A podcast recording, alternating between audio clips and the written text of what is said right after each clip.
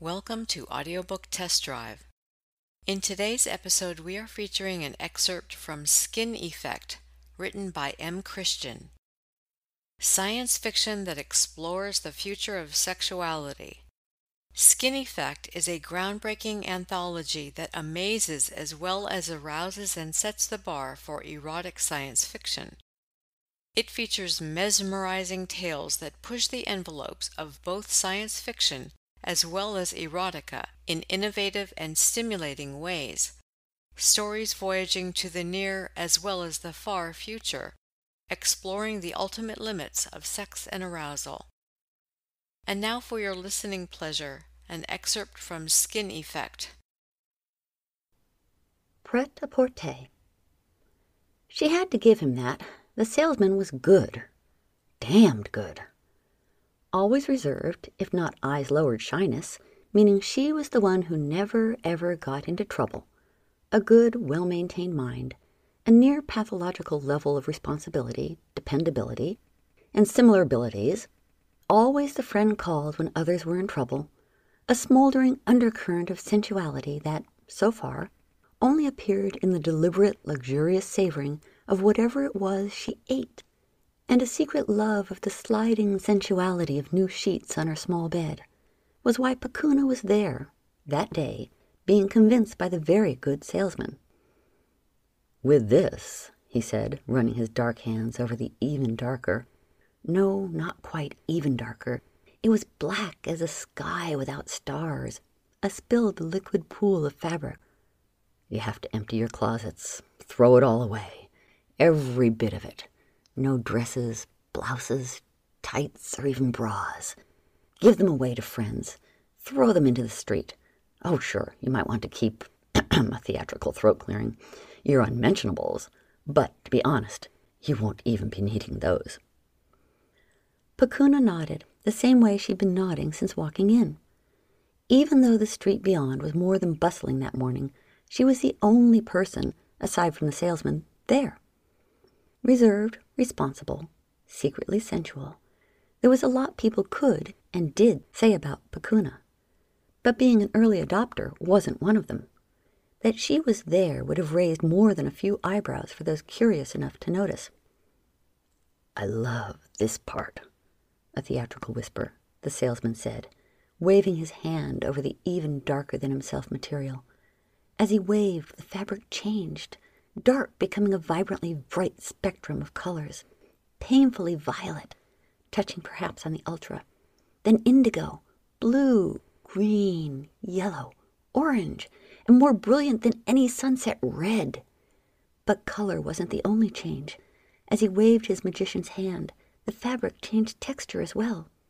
Shimmering silk to satin, thick black leather to gleaming latex, comfortable cotton to taffeta and everything beyond and between them all.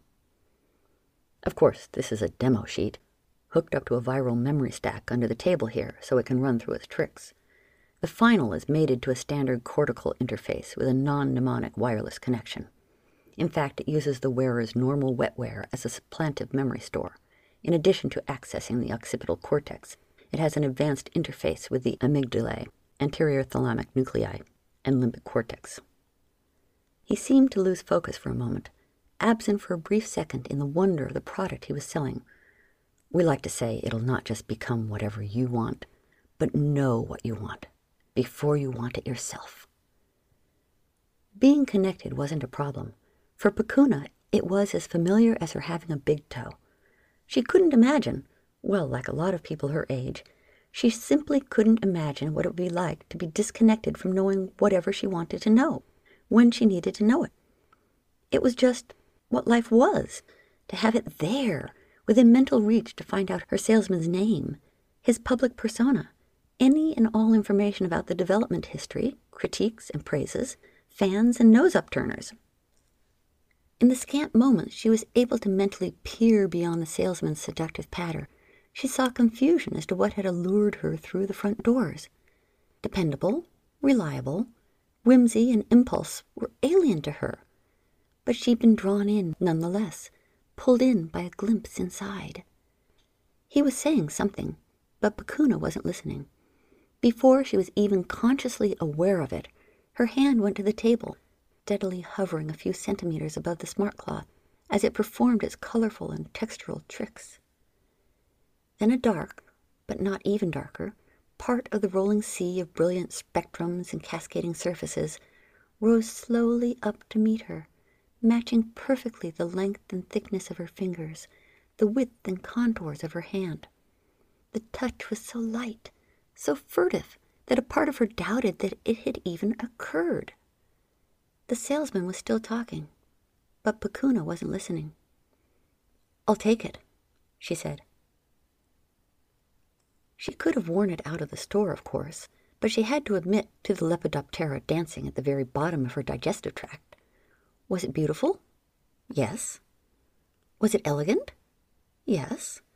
Was it sensual to a degree that Pakuna had never experienced before? Yes. But despite her excitement, the butterflies in her stomach, she didn't want to risk any more embarrassment in a life that, so far, had been far too full of embarrassments. Lessons learned. So instead, she allowed the salesman to box, although it wasn't a box, but instead a portable biostatic container, it up. Back in her little mass produced single room apartment, she still didn't let it out of its matte black tube. Instead, she busied herself with things that, she had to be honest with herself, she didn't need to busy herself with. Dishes that could have waited another day, at least, to be dumped into the recycler, a bed that could have waited another day to be made, a bundle of clothes that would never need to be washed, but that could have waited another day to be folded and put away. But then her little mass produced single room home was as clean as she could, ever possibly, make it, leaving her alone with her smart fabric. The container opened with a gentle, though sterile and reassuring hiss. Inside was the same, even darker pool of plastic she'd seen in the store. Without a pause to give her bravery yet another opportunity to escape, she blinked reflectively as her cortical interface shook software hands with the material.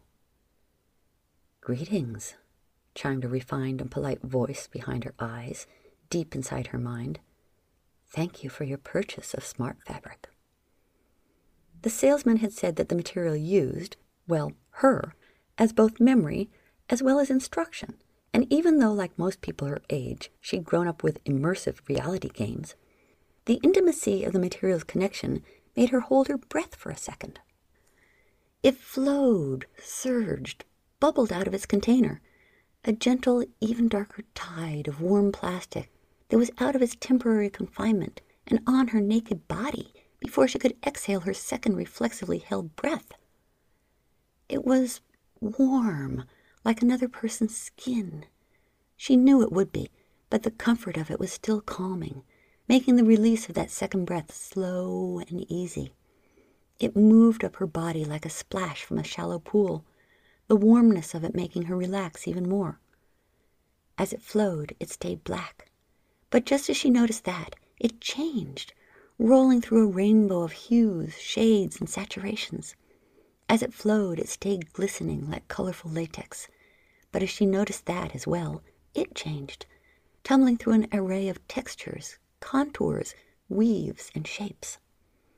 She couldn't help it. She laughed. It was like a puppy fresh out of the box and eager to play. It didn't take her mind long to imagine the artificial, intelligent, endlessly chameleonic material as wagging a form of artificial, intelligent, endlessly chameleonic tail. Like anyone her age, there were phrases that would appear popping up from old books, movies, games, or just ghosts manifesting in conversation that no one really knew where they'd come from, or far too often what they meant. But that evening, playing with her new toy, Pakuna discovered not just the playful happiness in her smart fabric, but that, yes, you really could lose track of time. Later, she yawned for the second time. She knew that a third and longer one was coming. Staying awake for as long as she wanted was an option, but she also knew that the new day would bring more than just another sunrise. She had exhausted her imagination playing with her new purchase, running it through color after color, texture after texture, clothing style after clothing style, to the point where she was beginning to repeat herself. A new day would mean being, naturally, fresh and awake. and maybe ready to step outside. She'd be the same reserved, possibly even shy Pakuna on the inside. But more importantly, she'd be wrapped with a brilliant imagination of form and color and texture. So much more. Haven't seen you here before, he said, coming up to her.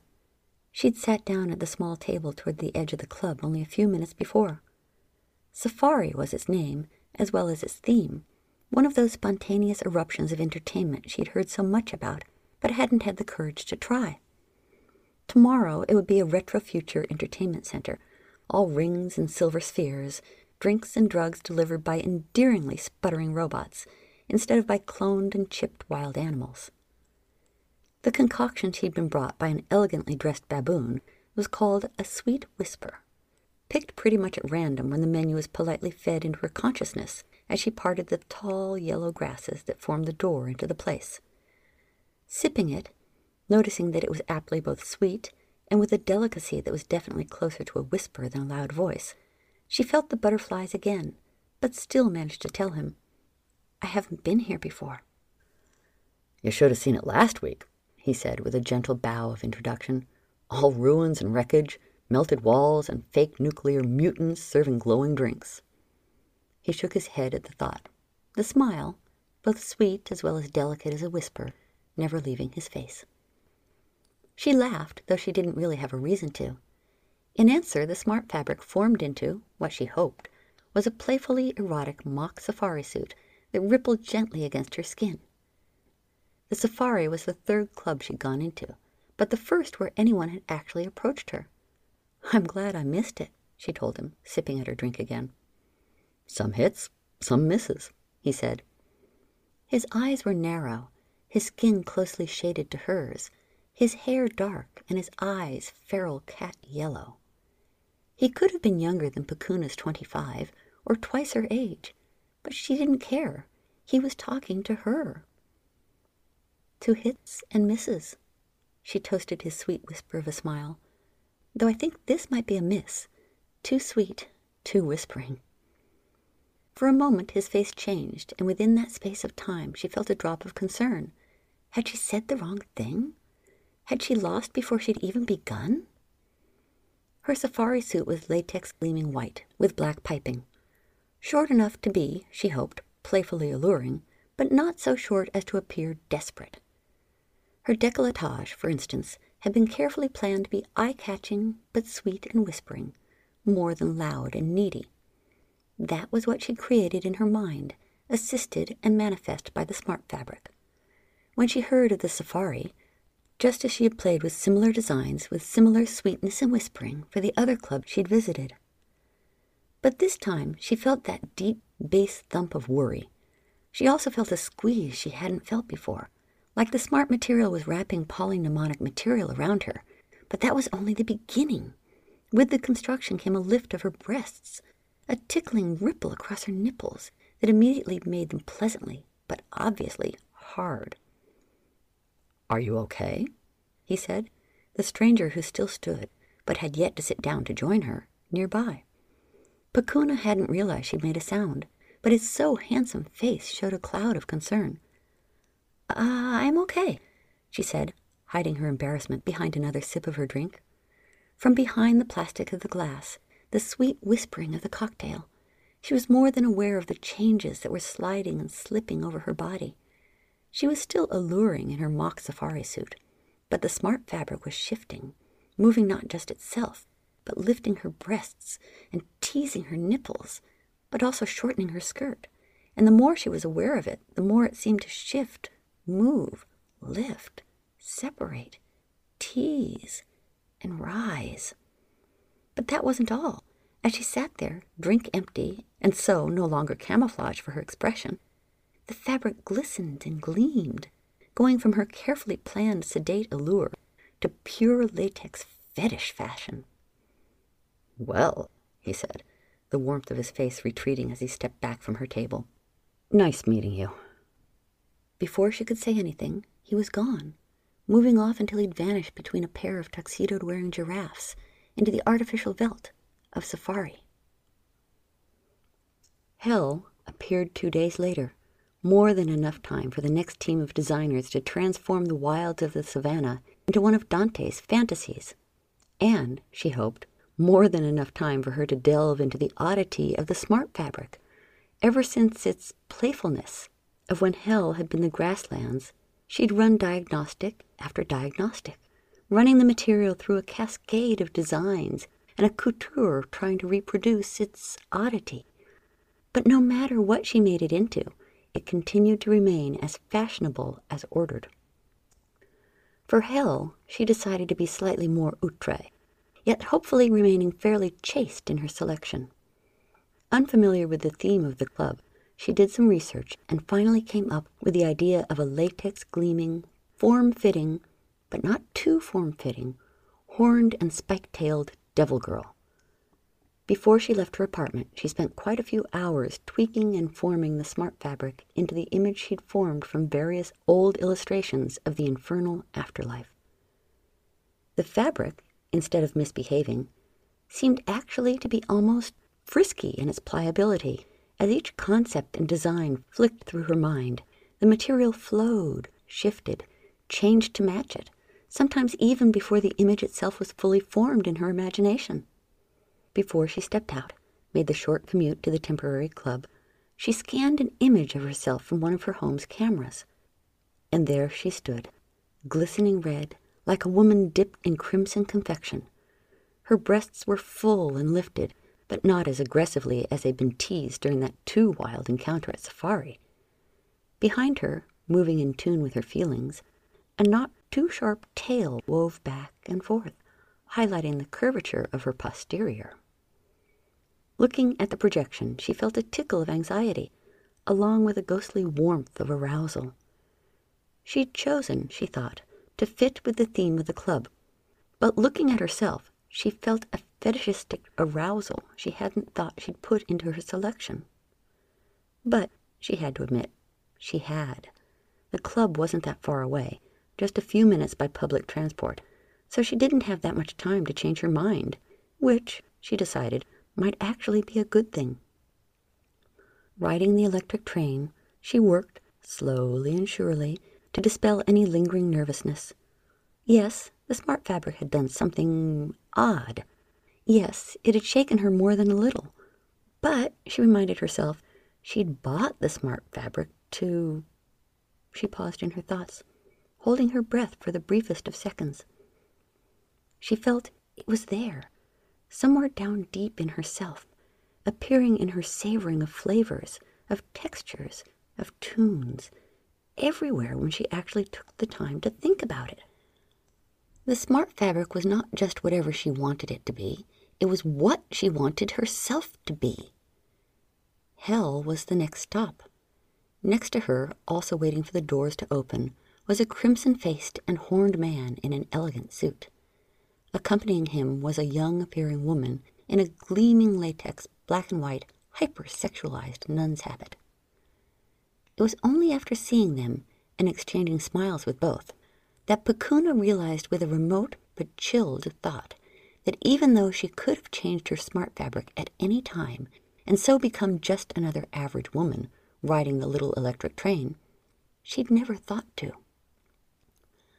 Pakuna as a gleaming, shining, skin tight devil, had come all the way from her little mass produced single room home.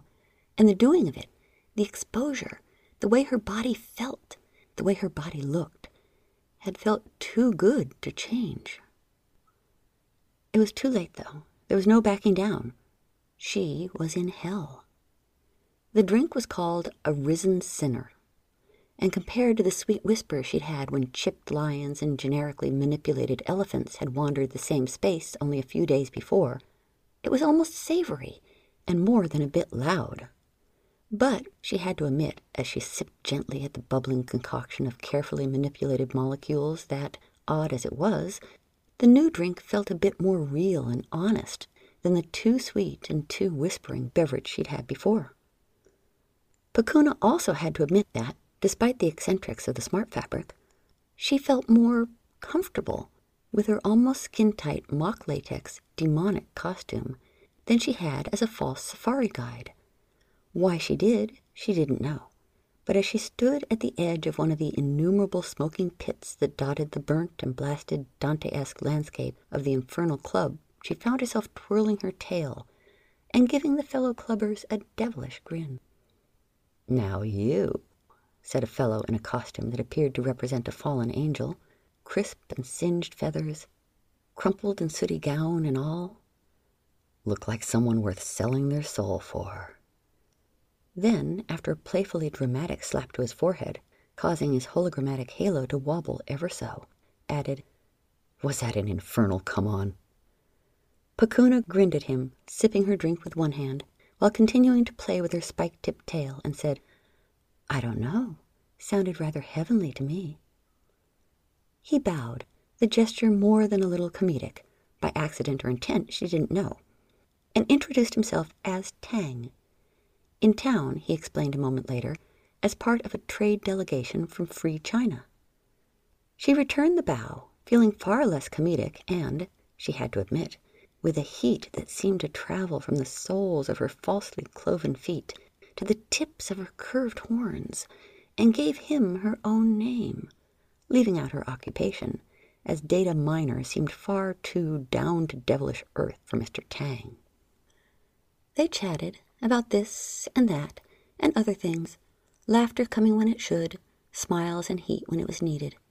For the first time, Pakuna felt safe and secure behind the mnemonic armor of her smart fabric costume. The persona that had formed around her, or that she had formed around herself. Then, when she couldn't exactly say, the conversation turned left when it should have turned right, and the security that had been there only a moment before left her in a blush of self doubt and insecurity. Are you, Mr. Tang said, all right? The way he said it added more weight than the simple words he'd spoken. The fallen angel sounded as if he was looking down at a devil girl who had, only a second before, been ready to haul his sinning ass down to a steaming ring of hell, but who had suddenly become simply a shy girl in need of rescuing. With her words came another change, so quick and so natural that Pakuna didn't know exactly what was happening. The redness of her cheeks, she felt. The lowering of her eyes she was aware of. The stammering of her words she noticed. But there was more to it than that. She was a fetish diva, an infernal latex and hellish PVC sprite. But with her blush, the dip of her eyes, the stammering speech, she also sensed something else.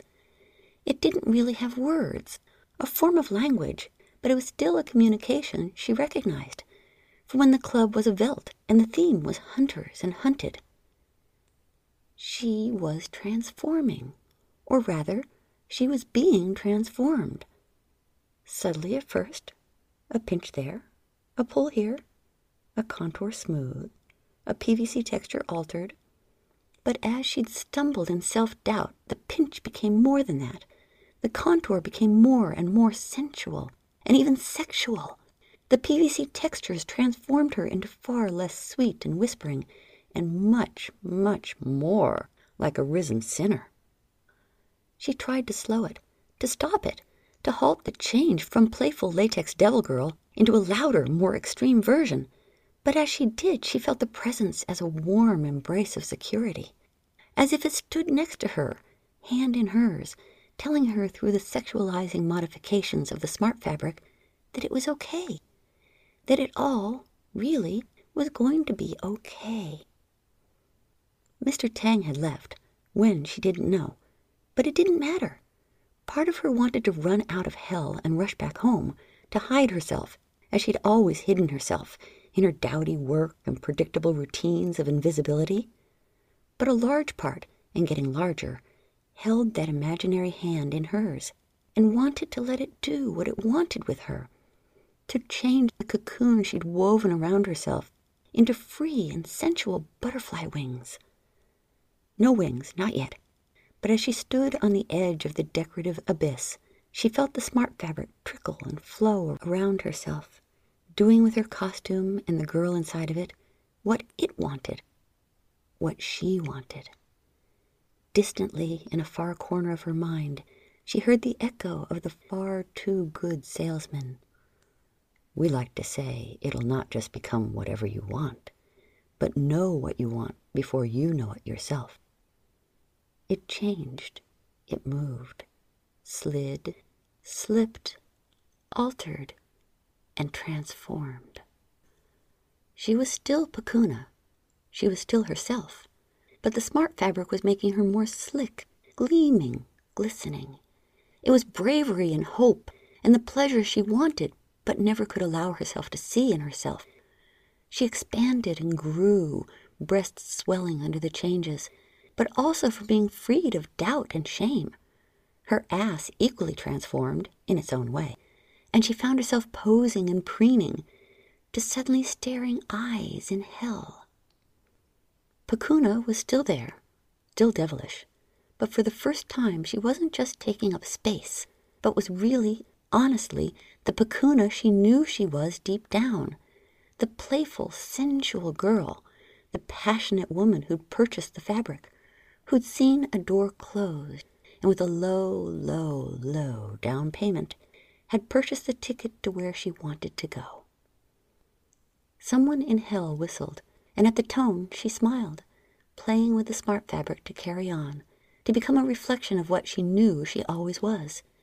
And with the whistle came the feeling, again, of a hand in hers, a mind in hers, a part of herself given form and even a kind of communication.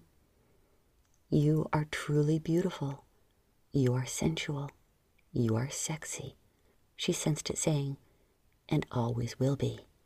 And when you wear me, as close as your skin, as close as your dreams, we will be together to find the pleasure you've always wanted.